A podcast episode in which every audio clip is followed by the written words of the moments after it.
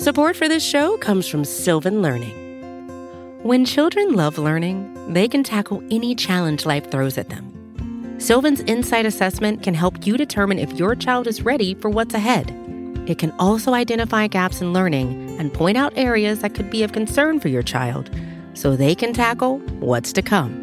And right now, it's the best price of the year at $29. Go to sylvan29.com to learn more and get your child's assessment for only $29. That's S Y L V A N 29.com. Hey everybody, it's Elie here with my weekly note to all of you. Please keep sending your thoughts, questions, or comments to letters at cafe.com.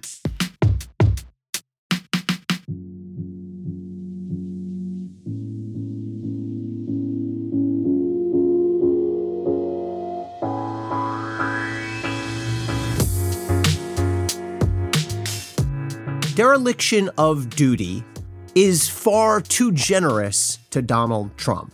When it comes to Trump's conduct on the afternoon of January 6, as the Capitol was under attack, dereliction of duty is one of those phrases that just tends to catch on descriptive, alliterative, punchy.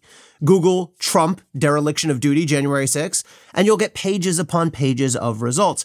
Powerful Republicans have used the phrase to call out Trump for his conspicuous inaction that day, including Senator Mitch McConnell, who called it a disgraceful dereliction of duty, and Representative Liz Cheney, who called it a supreme dereliction of duty. Democrats have eagerly embraced the same verbiage. Indeed, during the fateful three plus hours while pro Trump maniacs stormed the Capitol, Trump did nothing to stop them, despite a slew of text messages to White House Chief of Staff Mark Meadows from MAGA heavy hitters ranging from Sean Hannity to Reince Priebus to Donald Trump Jr., begging the then president to call off the rioters who were acting in his name. In fact, it seems Trump was quite enthralled with the Capitol attackers. Former White House Press Secretary Stephanie Grisham has said publicly that Trump watched the insurrection attempt on TV, quote, gleefully. And Republican Senator Ben Sasse claimed that senior White House officials had told him Trump was, quote, excited and, quote, delighted by reports of the escalating riot that day. But that's where the concept of dereliction of duty reaches its limit. Yes, the term properly conveys a president utterly unconcerned or even happy at the unfolding riot and unwilling to act to stop it. But Trump's conduct writ large is so much more and so much worse than mere benign neglect or paralysis during a fast developing crisis. The term dereliction of duty is accurate as far as it goes, but incomplete, and in that sense, misleading. It brings to mind a person watching a building burn down and doing nothing about it. But the phraseology obscures the fact that Trump lit the fire in the first place and then did nothing while he watched it burn in celebratory fashion. We're all familiar by now with the months long effort by Trump and his enablers to steal the election and to whip up his most loyal fanatics, the creation and dissemination of the big lie of election fraud, the efforts to steal electoral votes through bogus lawsuits and slates of fake electors, the pressure applied to state election officials and legislatures, and the campaign to convince Mike Pence to abuse his power as vice president and unilaterally toss out valid, certified electoral votes. Trump and his supporters hyped up the Stop the Steal rally near the White House on the morning of January 6, a day selected specifically to coincide with the congressional tabulation of electoral votes, which would seal Trump's defeat. Trump's words now ring in infamy be there, we'll be wild, and you have to show strength and fight like hell, and we won't have a country anymore if things don't go our way.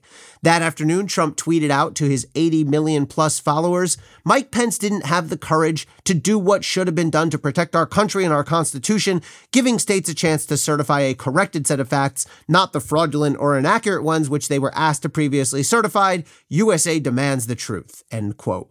Now, the timing is crucial here. Trump sent that tweet at 2:24 Eastern Time after the security barriers at the Capitol already had been breached by a crowd chanting among other things hang Mike Pence. Forget about dereliction of duty. This was an affirmative act. Trump squirting lighter fluid on the fire he had already ignited. A few hours later, shortly after the violence ended, Trump again hopped on Twitter and again made things worse. He asked his supporters who had just attacked the Capitol to, quote, go home with love and in peace. But in the same tweet, he praised the rioters, calling them, quote, great patriots and urging them to, quote, remember this day forever. If there ever was any question about Trump's intent, his state of mind as to the Capitol attack, that tweet sent in the afterglow of the moment says it all. We still don't have a full picture of what Trump did and said during those 187 minutes inside the White House while the attack raged down Pennsylvania Avenue at the Capitol. This is one of the most important gaps that the committee will aim to fill during its ongoing public hearings. They may never get the full picture, due largely to the obstructive reticence of key players around Trump that day, including Meadows, Dan Scavino, Kevin McCarthy, and others. We now know that Meadows and Scavino will not be charged with criminal contempt by DOJ and will suffer no meaningful consequences for their defiance of the committee. Conspicuous gaps in normal White House phone logs and record keeping don't help either. But we already do know a lot. Trump did nothing, sure, but he also lit the fuse, fanned the flames, and then pumped his fist in celebration as the Capitol came under attack. This is dereliction of duty, no doubt, but it's also so much more than that. Stay safe and stay informed, everybody.